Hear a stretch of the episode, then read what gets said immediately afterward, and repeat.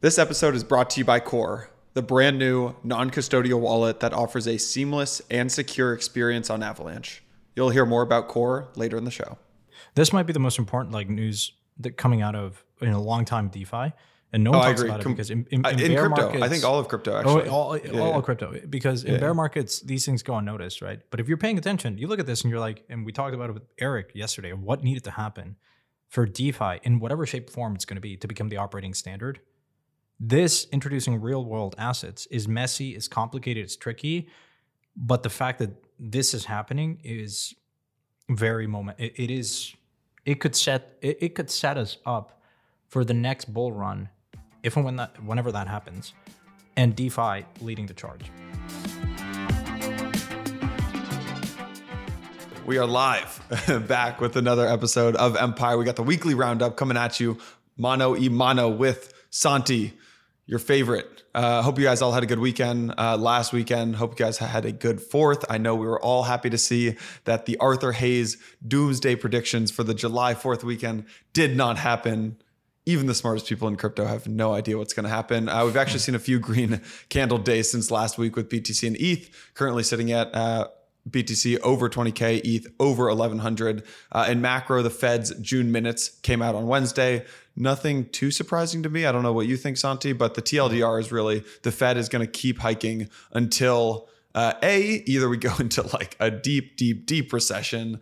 Um, or B, uh, the November election, which you know I think is going to be a turning point uh, for the Fed. Gold uh, extended sell off to a nine month low on Wednesday, while the dollar hit a two decade high.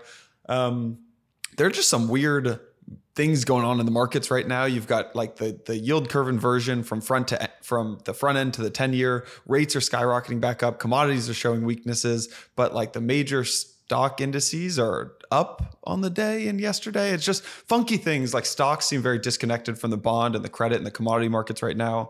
Um, it's just weird, weird markets in general. Um, still not looking great. Obviously, we're rooting for a turnaround, but not looking great. Uh, in, in in better news, SBF came in, uh, said that the worst of the liquidity crunch appears to be over, and that FTX has a few billion still to support the industry uh, if things still start uh, keep falling. So, anyways, Santi, per usual, I'll ask you the same question: How are we feeling today? I'm feeling great actually. Um, this morning I felt more bullish than bearish, uh, and and I maybe it was coming off of a great episode that we recorded yesterday with Eric Peters. Shout out to Eric; he's such a great thinker, and and he was talking a lot about survival, and um, and yeah, it just got me reflecting. I I feel. I mean, I've, I felt calm throughout this entire period. Um, disappointed in a lot of things, uh, perhaps things that I should have like been more aware of. But I'm feeling great. You know, I think uh, I think we're beginning to chop. We're beginning to understand how things might unfold. Um, it has felt like a lot of the chaos. Um, it, it just felt like week after week there was just chaos after chaos, and I mean, I'm not prepared to say that we've seen the full extent of like the the um, cascading effect of three arrows and how that kind of pierces through a lot of a lot of crypto, but uh, it's felt to me like that has been. I don't know. I, I agree with SBF that I think we've seen probably the worst of times. Um, I do sense a shift in in the narrative in macro away from inflation and more towards like lack of growth, and and I think that might be percolating now. And uh, I, wouldn't be surprised if we start seeing more of recessionary kind of narrative alongside growth, which I think is encouraging for crypto over medium to long term because we know that there's a lot of growth in this industry. There's a lot of innovation and capital, at least in the private side, looking to be deployed. And I, I, felt, as always, and I've been saying it for a while, that you know crypto is a very high growth area. And just a testament of that, and I'll stop talking, is I I like watching Bloomberg. One, it's like kind of therapeutic to have it in the background. I've just like I grew up at JP Morgan in, in a trading floor environment. Like these TVs were always on, so it's like feels like I'm in like you know my mother's womb or something. Hopefully, my mother's not listening to that. I've replaced Bloomberg with Your, my you mother's should womb. say your mother's womb is uh, like Yeah. the Bloomberg You know what I mean? Like- terminals and like- like CNBC baby- playing like- in the background. Yeah, exactly. Like babies, like like like find out therapeutic. I find out If I, if I was a nice guy, I would edit that out. But uh, we're, we're no, definitely keeping gonna. that we one. don't. in. We don't ever edit anything out of these episodes. FYI. Nonetheless, uh, mom, I love you. Um, I I feel that like I, I read the paper too, every day there's a huge column, a full dedicated, like Financial Times today, like every day there's a full column on crypto. And some takes are pretty accurate, other takes are very extreme. Um, but to me, I mean, that's that alone just tells you that. I mean, th- there's something there, and I feel like a lot of people are just continuously being exposed to this, and the narrative keeps evolving. So, I I think that whether you uh, we have our views around how the media portrays crypto, like Jim Cramer's of the world, just make a mockery of this space, but um, it's an asset class and it's growing and it's Yeah. attracting a lot of eyeballs, and that's positive, I think. Um, all right, so you've got SBF talking about how this could be the bottom.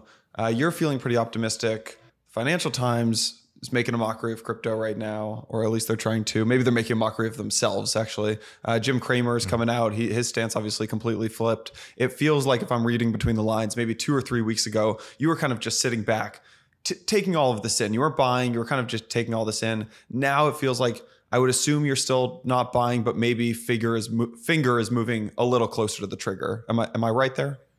I think so. Yeah. Yeah. Uh, to be fair, like I, I haven't done anything different, but um, I feel that we're perhaps closer to entering that period of three to six to nine months where we're going to be chopping, but it's not going to be as violent as volatile. Uh, and I think these are the periods where I start thinking of accumulating slowly and, and then ramping that up.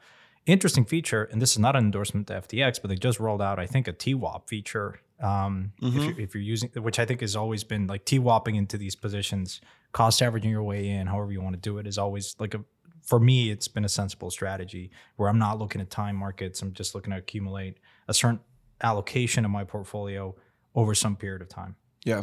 Um, all right. Today's episode, we are talking about the latest updates on Contagion running through CeFi. It might get a little repetitive. It might feel like that, but I, I, I personally feel like it's really important to just review what's happening with Voyager, BlockFi, Celsius, Three Arrows, Alameda, et cetera, SBF coming in, FTX. So we're, we're going to give a couple quick updates there. An update on the BTC miner crises and contagion that is flowing through miners right now. We've been talking about it. It's starting to finally hit.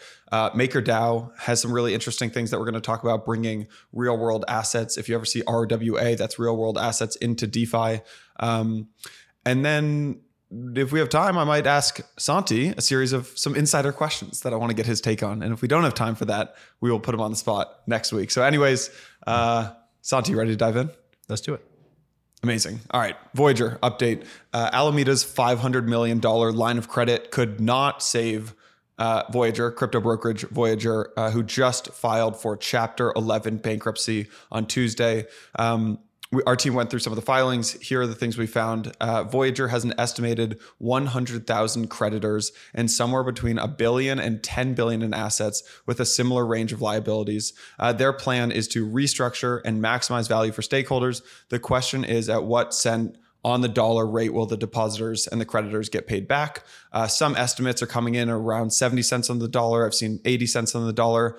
Um, this is really where you wish you had FDIC insurance, but uh, Voyager's bank um, is saying that there's no FDIC insurance and that uh, there's no insurance on, on some of those assets, if I understood that correctly.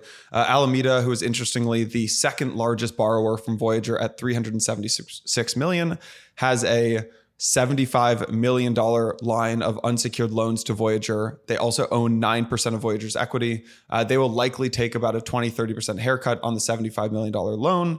Um, as it is pari passu with customer deposits, and that equity is going to zero. Um, I think it's also important just in, in this last note here, and then I'll get your take on it. Is we, it's tough to talk about Voyager without mentioning the the primary catalyst of the bankruptcy, which is Three Arrows, right? Con, Three Arrows continues to be a major problem for Voyager. Three Arrows represents about sixty percent of Voyager's total loan book, over six hundred and fifty million in loans.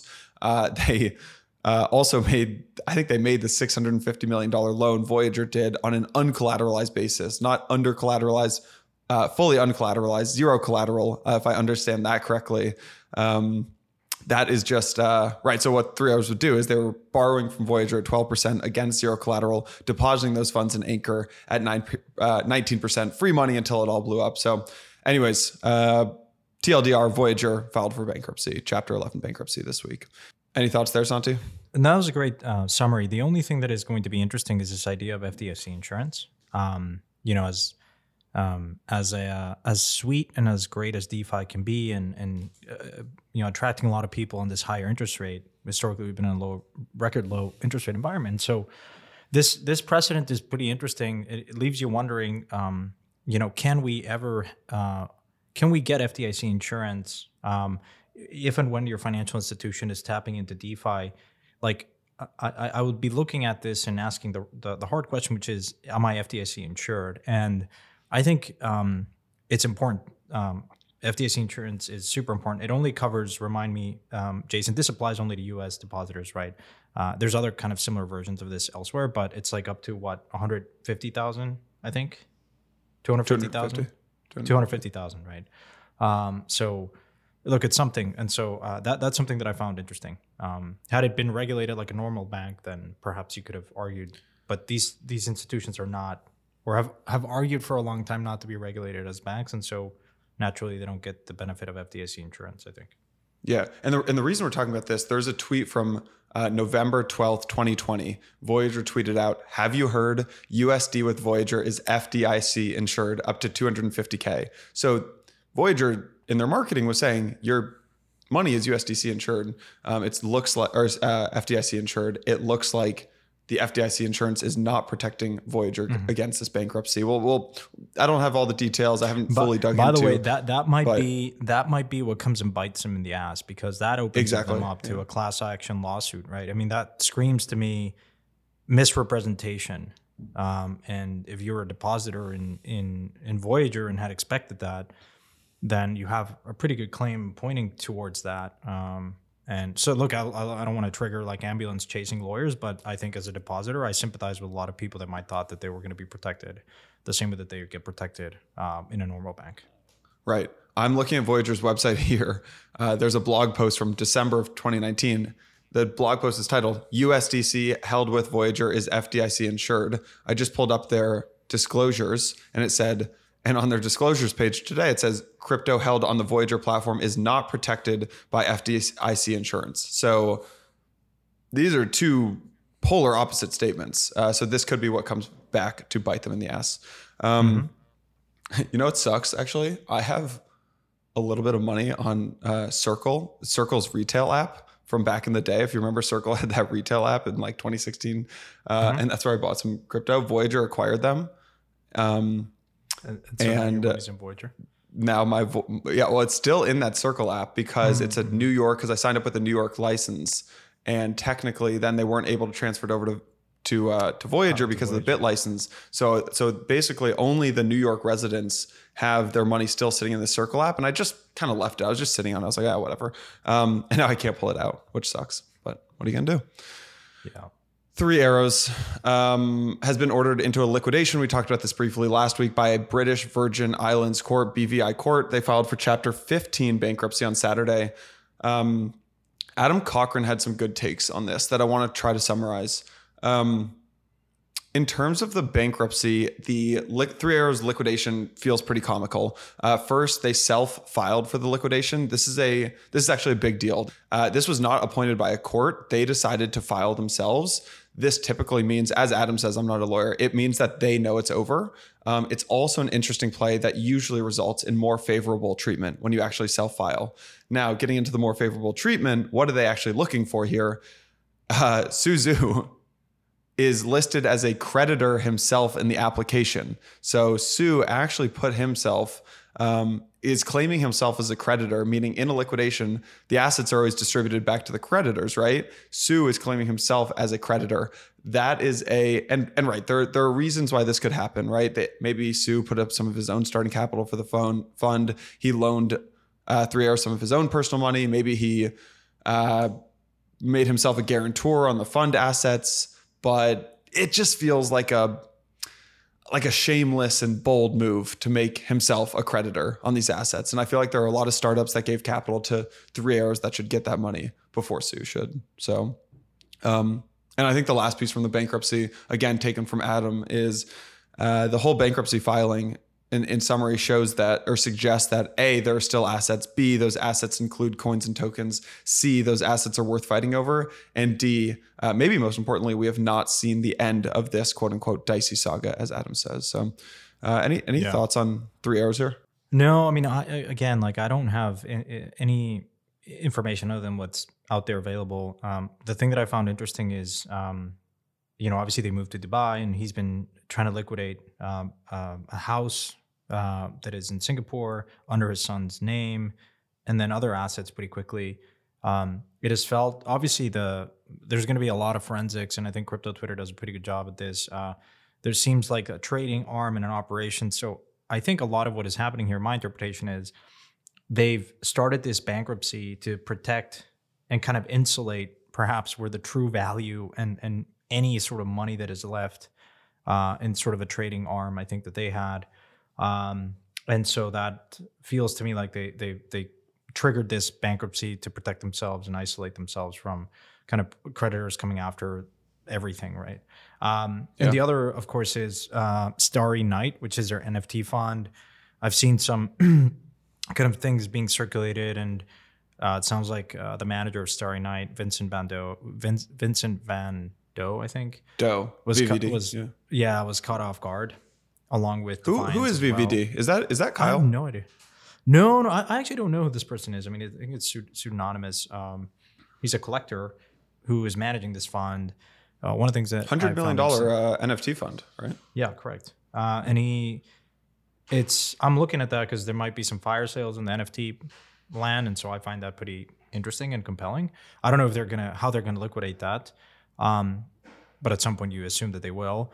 And what was interesting is that my understanding is that all of those wallets were kind of controlled by like Three Arrows, so it feels like like Three Arrows had like I mean, there's a lot of connectivity that Three Arrows had with like these two funds, but their ability to like sweep wallets and control wallets was was, was pretty like deep. And I don't know, like I think I don't think you should be structuring things like that. Like, uh, you know, if someone like even if they have like some sort of majority ownership, like you typically have like some sort of like compliance and like uh, processes in place where in order to move assets you need to have like two or three approvals. And i don't know these are the things that like proto like you have certain protocols internally as a fund to like make sure that there's not like key man risk. Like if like kyle were to go crazy or Su goes crazy like he can't just sweep a wallet but it sounds like they actually could which to me just screams like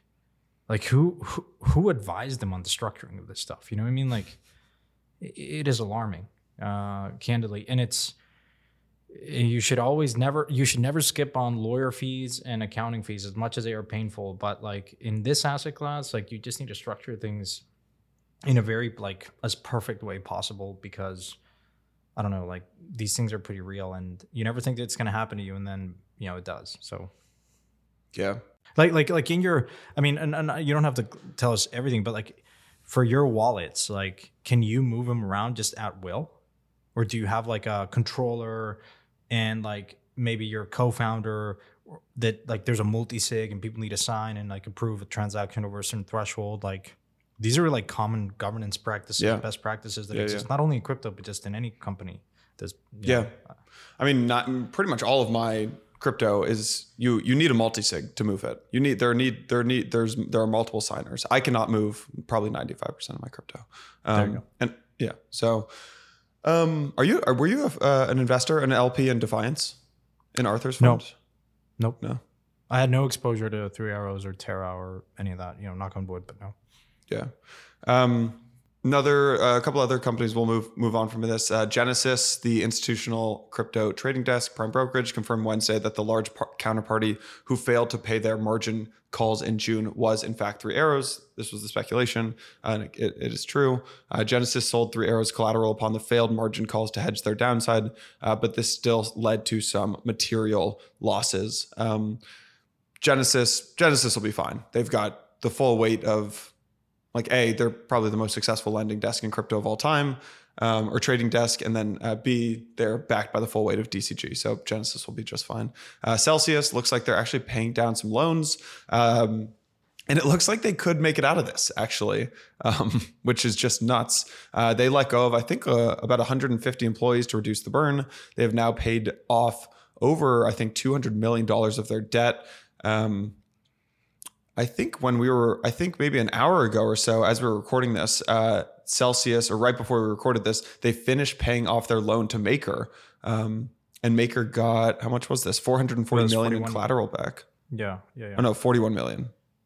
Well, they owed them, I think the debt outstanding was 41 million. Um, and the collateral posted against that was 220, Was it, Oh, yeah, 22,000 yeah, yeah. big wrap Bitcoin. So that's worth 440 million. Uh, sorry. Yeah. Yeah. Yeah, yeah exactly. Exactly. Yeah. Um, It looks like okay. I'm, I'm just reading some of these other notes here. Celsius reshuffled their board of directors. They appear to be finding ways to stave off bankruptcy via other restructuring measures. Um, it's interesting. FTX and. So so like on one hand, you could say that Celsius might actually make it out make it out of this. Um, which then it's like, well, should they make it out of this? And who's going to give them their capital? And on the other hand, it's like, well, FTX and Alameda, who like clearly desperately wanted to give capital to folks to start acquiring people on the cheap for pennies on the dollar, they extended loans to both BlockFi and Voyager, um, who are even worse off now than perceived last week. But they passed on Celsius after looking at their balance sheet. Um, so it Yeah. seems, uh, yeah, I don't, I'm, I'm not sure. My, it got on my head. If you have any money in Celsius, take it out if you can as soon as possible. Like, Would know. you say that about the? Uh, would you say that about, ex- about exchanges? Like, would you be? So I think it's. I, hopefully, it's obvious to people. Take your money out of these CeFi lend and borrow platforms. What about the exchanges right now? Maybe like the tier two, like the Coinbases and Binances of the world, um, will be totally fine. But what about maybe like the tier two Mm-hmm. Yeah. or tier three? Well, my view is an, like an idealistic one, and then I'll give you a practical one. The idealistic one is minimize any significant sums of money and put them in like a multi-sig, like your keys. You control that, and you minimize counterparty risk. But I would say, for now, you know, tier ones, as you said, FTX, Binance, Coinbase seem the the better ones out there. Um, but it, and so you know, I don't want to sound alarms here, but there's been a lot of I think flooding out there um, on some of these tier two exchanges, and it can cause a lot of harm to them. Uh, just like a, a tr- triggered bank run, maybe without merit, but um, yeah, I'd be cautious on that. You know, um, I think if if you have any degree of of uncertainty and you have your spidey senses go off, don't risk it. Honestly, just go to a safer place, um, and and and and don't uh, you know minimize minimize your Yeah. exposure. When when you say set up a multi sig, where like are you doing this through like Coinbase now has the ability to set up uh, a multi sig through Coinbase, or are you doing this on um Gnosis, like like Gnosis? like thank Gnosis. you, thank you. Yeah, it's tricky, right? Because Gnosis only covers, my understanding, I think, is only ER, like Ethereum and ERC20 tokens. Uh, I, they may have launched in Solana, but actually, like, so yeah, for now, like, I mean, yeah, Gnosis is is pretty battle tested. Um, but you know, like, depends on the sum. Some of these providers, like Fireblocks, that you're still in control of your keys, don't take like retail money. It's just purely if you're a fund or like a, you know, a protocol of sorts. Um, but yeah, like again, the, the the strategy that I like to use is, and I'll use a Harry Potter analogy, is a Horcrux model, which is just segregate, have multiple wallets, multiple like, you know, if you're gonna use FTX, Coinbase, use all of them candidly, and minimize your exposure. Right? If one wallet gets compromised, if one counterparty gets compromised, you don't lose it all. And so I think that strategy is, I think, a sensible one. Yeah. Not, not just Yeah. in this environment, just in any environment. You want to like have multiple like layers of redundancy and and and and diversification. I agree. Um, can I ask you a? You you can- you can skip this question if, if you don't want to answer it. What percentage of your capital is on centralized platforms? So I'm talking the you know maybe Binance or Coinbase or whoever it may be like that. Gemini um, versus uh, Gnosis, MetaMask in in, in crypto wallets Of, of of my crypto portfolio. Of your crypto portfolio. Yeah, and then the third bucket would be self custody like a Ledger or a, a Trezor. Oof, uh, like one percent of my assets are in, with like counter like uh, well maybe f- no more than five percent are with like centralized institutions that control my keys. I'm comfortable with that. Yeah. Cool. Yeah. Moving on. Uh, BlockFi announced their deal with FTX while the rumor was a buyout at a measly $25 million valuation. Uh, the real deal involves $680 million of total potential capital. Uh, there's a $400 million credit facility, and then the option for FTX to acquire the firm at up to 240 million. I think if they hit, maybe it, I think it's honestly like I think it's like an earnout basically. Like Zac and Flori have to probably stay on and uh, hit different milestones. So uh, much better than the original deal, but still values BlockFi at uh, much Is it, less than the. Is it? Because I like mean, when it's Zach better than that, I'm like, wait a million. well, it may be 25 though. This is the If- thing. well, The- the- well, no, no, the- I know, I know, I know. The It- key it's a clause better. there is up to 240 million. I know, milestones, right, milestones. right, Okay. What if you don't hit any milestones? You still have the option to acquire them, maybe at 25, maybe at 10 million. Who, who knows? Like I don't have details of this. You're an investor. You should know. Why don't they email you these things? Uh, well, yes, uh, in process, but nonetheless, uh, it's it's like I saw you. I saw you on Twitter. Like I was like, I'm like, wait a minute, I- you're I- like, what the hell's the deal? You're like, let, let me know. up to 240 million, which is a, a massive discount. To, what was the la- latest valuation? Three billion or, or billion? I forget. Was it three? I think I think three. Uh, they were gonna Ish. raise it five. That got yanked. Yeah. Yeah, you- you're left wondering. Like, I think at some point, uh, uh, it, was there was a speculation of them going public. Like, what would have happened if like BlockFi was a public company? I guess like Voyager, but um, Voyager is public, just not in the U.S. But Correct. Yeah. Um, but yeah. Anyways, I would be really curious to see what those earnouts and milestone, like those milestones, are to get to 240. I agree. I agree. Um, does this change how you view private market investing? Um, because a company like BlockFi, it was it, like BlockFi is one of the golden childs, right? Like if you got into the seed round or Series is A, it? What does it pump like? You know, Dude. get on the rocket ship. shout out Pomp, I love Pomp, so I, don't, uh, I can't. I can't hate on Pomp. Um, I don't hate him, but I just don't love him. you did, you don't watch the It's too much, man. It's like it's a clown. Like like low, like get off, like tone it down, okay? This is a problem that I have with crypto. It's like a bunch of like charlatans out there, and like guys, like let's stop using superlative. Like stop using extreme. Like you know, like sometimes it's excited about we're excited about this technology, but you know that kind of stuff. Just the, I, I, I don't know. It's cringe. I, got- I got nothing for love for Pomp. Uh, Pomp, you know, Pomp is uh, Pomp is the reason I post on Twitter. On Twitter, Mike and I, when we met Pomp, we each had like hundred followers, and Pomp's, and we did a race to two thousand followers, and Pomp taught us how to how to tweet. And uh, actually, I think Mike beat me to two thousand followers. Wait, he taught you to follow and then unfollow and use bots and buy and buy followers. No, I'm just kidding. Shouldn't have brought this up. Should have. God, I'm, I, I'm gonna get an angry text from from it's someone okay, it's uh, in the next couple of days. So, anyways, do moving past thing. that, Yeah, um, does this does this change your mindset on like ser- like early stage private investing, right? Because even the best Mm-hmm. private investments, like BlockFi, seem to be the golden child of the Mm-hmm. last market. That um, that like the like I mean, Yeah. even in a bull market, I think if you're a series C and above for Coinbase at the peak of its public market valuation once it IPO'd, you would have still underperformed Bitcoin or Ethereum. And so, like, I had the ability to invest in Coinbase after the Series C, and I didn't. And for a while, like, I, I was I was kicking myself for that, and then, and then obviously, you know, as it turns out, um, you know, it, it it became clear that you know you're better off holding a liquid asset um, that you control. Like, I mean, I think like people ask me this a lot. It's like, you know, as fund man, like a lot of fund managers, I think out there are trying to like get too sophisticated. And I've always told people, look, sometimes like it's okay to charge people like to manage a position, and just owning Bitcoin and Ethereum might be the cleanest bet that you can make in this space. Or take a basket of like the, an, an index of of the top crypto assets. However you want to slice that, cut that thematically or by market cap or whatever. But um, yeah, increasingly, like I've sort of come to that conclusion that sometimes the best bet and the cleanest bet is just on, honestly just owning Bitcoin, Ethereum. Yeah. Um, that- pick your other flavors, you know. But um, like I've said this before in the episode with Travis, it's like, you know, I would surmise that like if you construct a portfolio today, one which is say just a like Eric did it like, you know, some sort of ratio 60 40 50 50 Bitcoin ETH. That's one. Another one is an index of like the top 10 by market cap that rebalances constantly like kind of like an S&P for crypto. And then the other one is like you invest in a fund.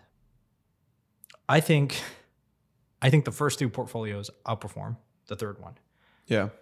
for the most part, unless you're like the, the best fund out there. Um, but for Yeah. the most part, I think you're going to outperform.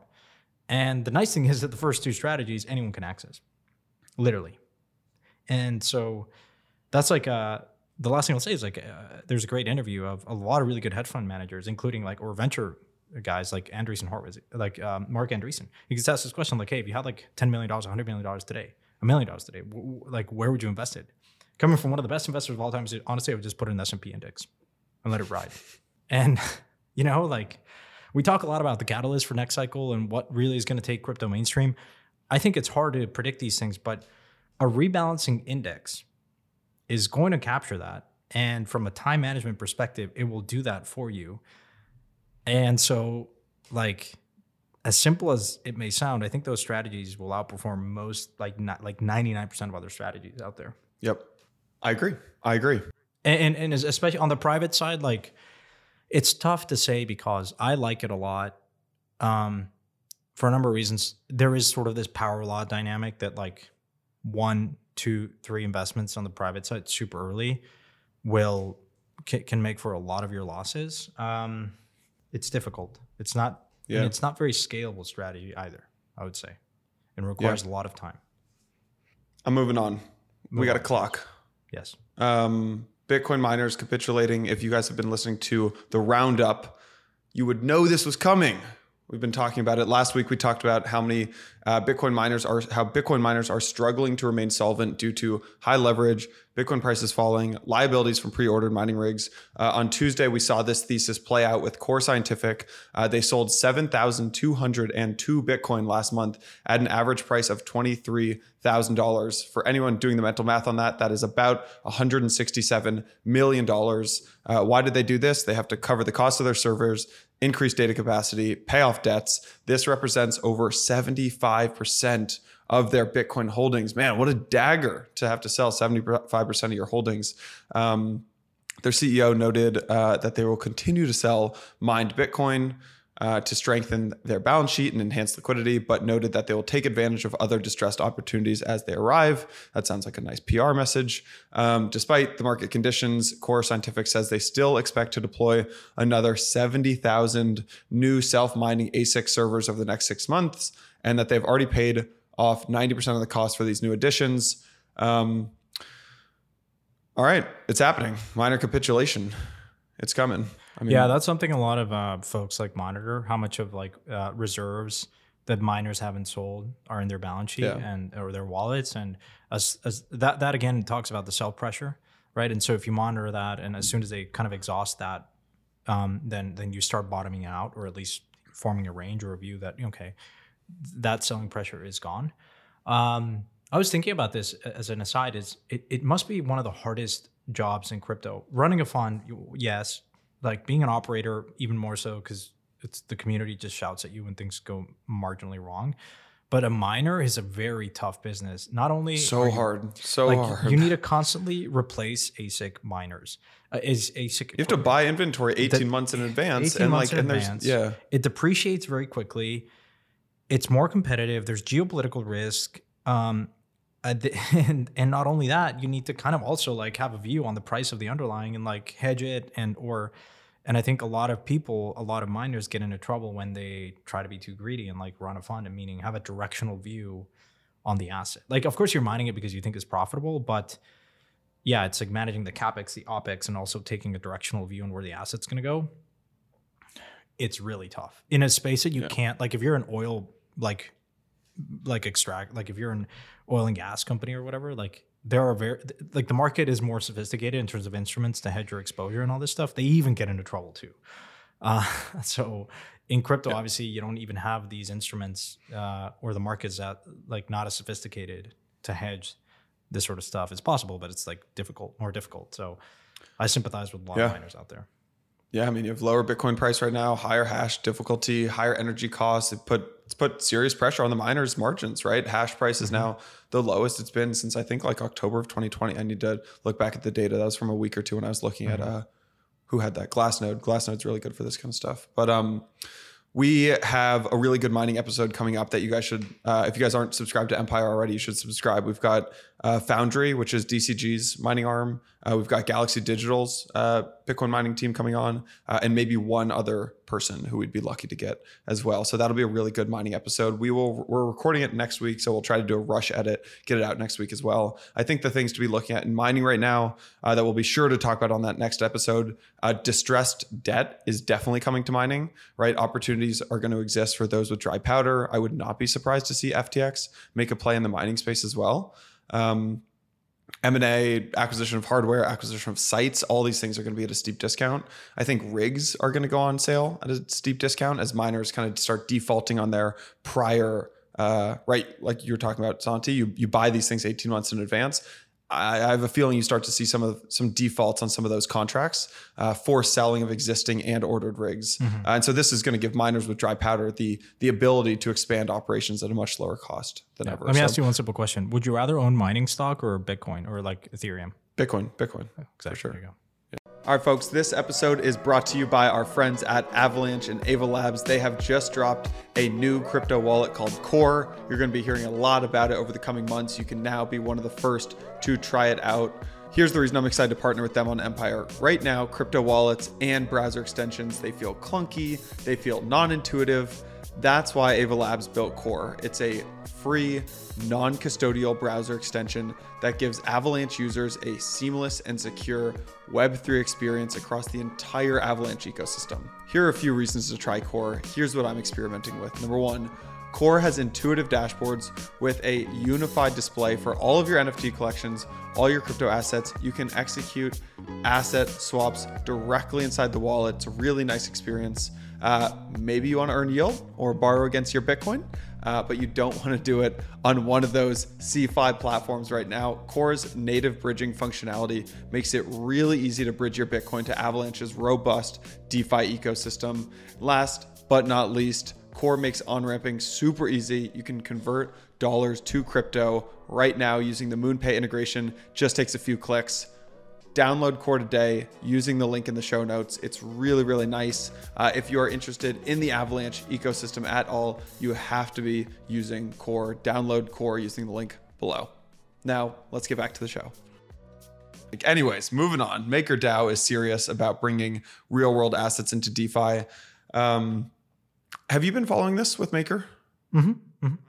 Uh, the Maker community has uh, mostly aligned on the need to onboard real world assets and other off chain collateral to help DAI scale and meet user demand. Um, correct me if I'm wrong, but the kind of reliance on off chain assets. Uh, was was almost like forced into the protocol in the aftermath of March of 2020, uh, when USDC was onboarded via an emergency vote to help stem a liquidity crisis. I know you were very deep into Maker back then. Uh, yeah, dur- during that time, I think we didn't. sl- We were running very low on sleep to try to. Felt like Maker was in a very precarious situation, and we made the decision, albeit controversial, to onboard USDC. Is that when you got addicted to coffee? Oh no no no! I've been addicted to coffee like since I was twelve or something. Can't you tell? Can't you tell? The scars. yeah, exactly. Uh, ca- wait, wait. Can you can you tell us about that time? Is that uh is there anything that happened behind the scenes that was just like? I, I honestly, was- I'd love to hear about that it time. Just it just felt like today, you know, people people like take for granted how powerful and beautiful DeFi is. Like the extent of these orderly liquidations is is a I always am shocked and surprised in a good way of how how good the system works. Back then, there's a couple things that went wrong, including the most important one, which is Maker didn't have a very good keeper ecosystem, meaning people that liquidate the collateral when when the price when the price falls and needs to be liquidated. Um, and it it was some things that have been solved. I think it was just too difficult. To, there was not a lot of documentation. It wasn't easy. Now it's become easier. But uh, yeah, for a while there, you were just looking at the screens. like if ETH goes down another twenty bucks, I don't know what's going to happen to Maker. I, like I don't know if we're going to be able to absorb all these liquidations, and so it it was just a very it was a very difficult time, and historically the community has been there's a subset of the maker community that has been very vocal against keeping it pure, pristine collateral, like single collateral DAI, backed purely by ETH.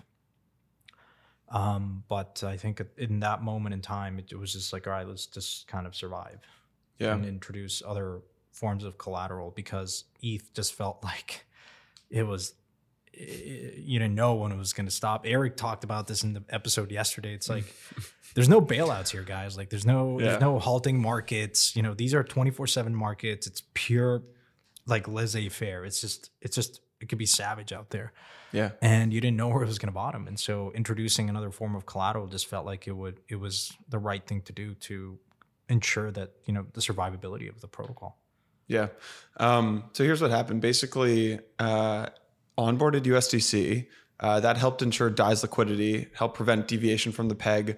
The the downside of that is you don't earn any revenues to counterbalance some of the increased credit and centralization risk that maybe you have when you bring on USDC. So USD, TLDR, USDC has been great for for Maker to maintain the dollar peg, but Maker misses out on this massive amount of revenue uh, that these uh, that that they could be receiving, right, um, from from the interest on these stables. And so uh, the community passed MIP 65 last Friday. This dictates where $500 million of USDC should go. Uh, the winning choice was a combination of 80% US short term treasuries and 20% investment grade corporate bonds purchased by our friends over at BlackRock. Uh, the DAO also approved this morning a $100 million DAI debt facility uh, proposed by HVB, Huntington Valley Bank. That is a bank that is 151 years old.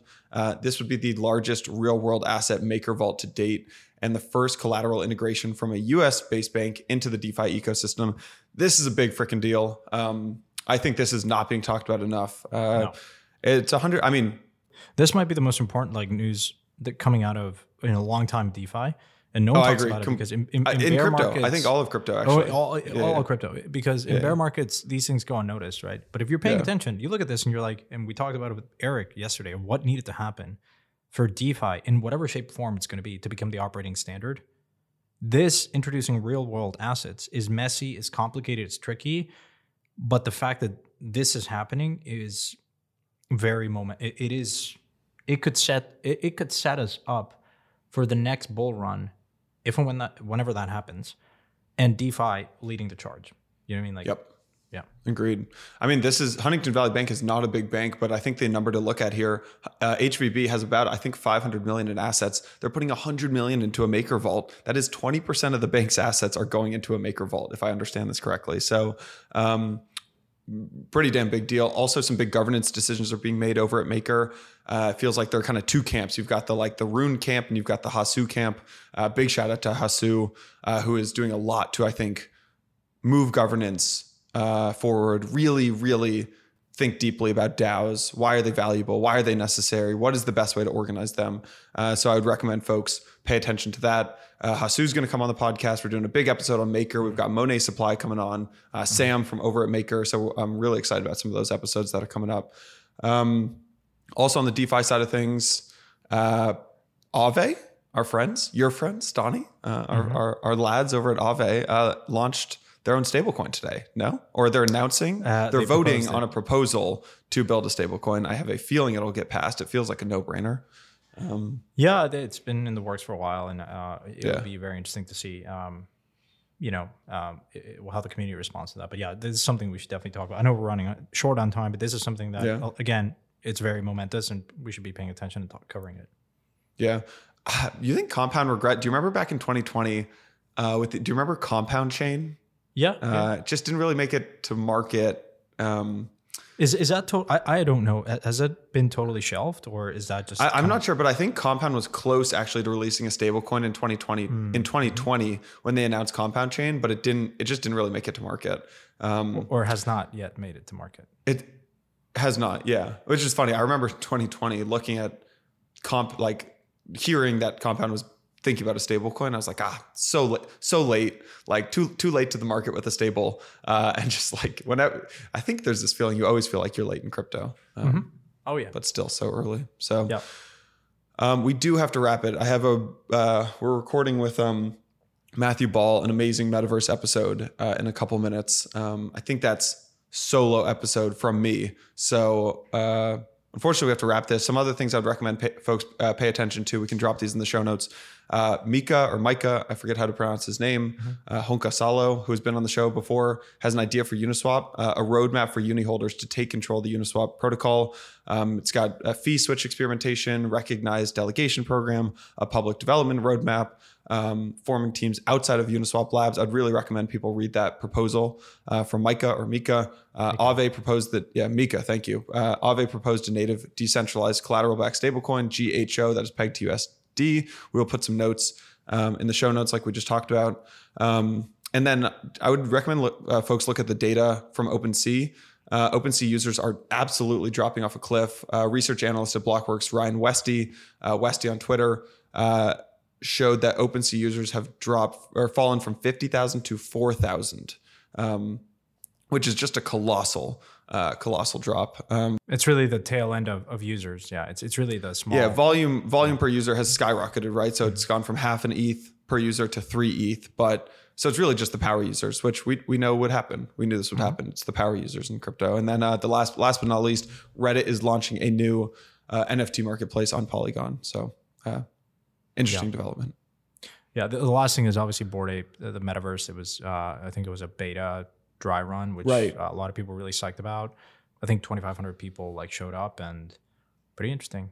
Uh, here's here's why that news is actually way more interesting than people realize. Is um, I have buddies at like Epic Games and and, and Fortnite and uh, Roblox and, and things like that.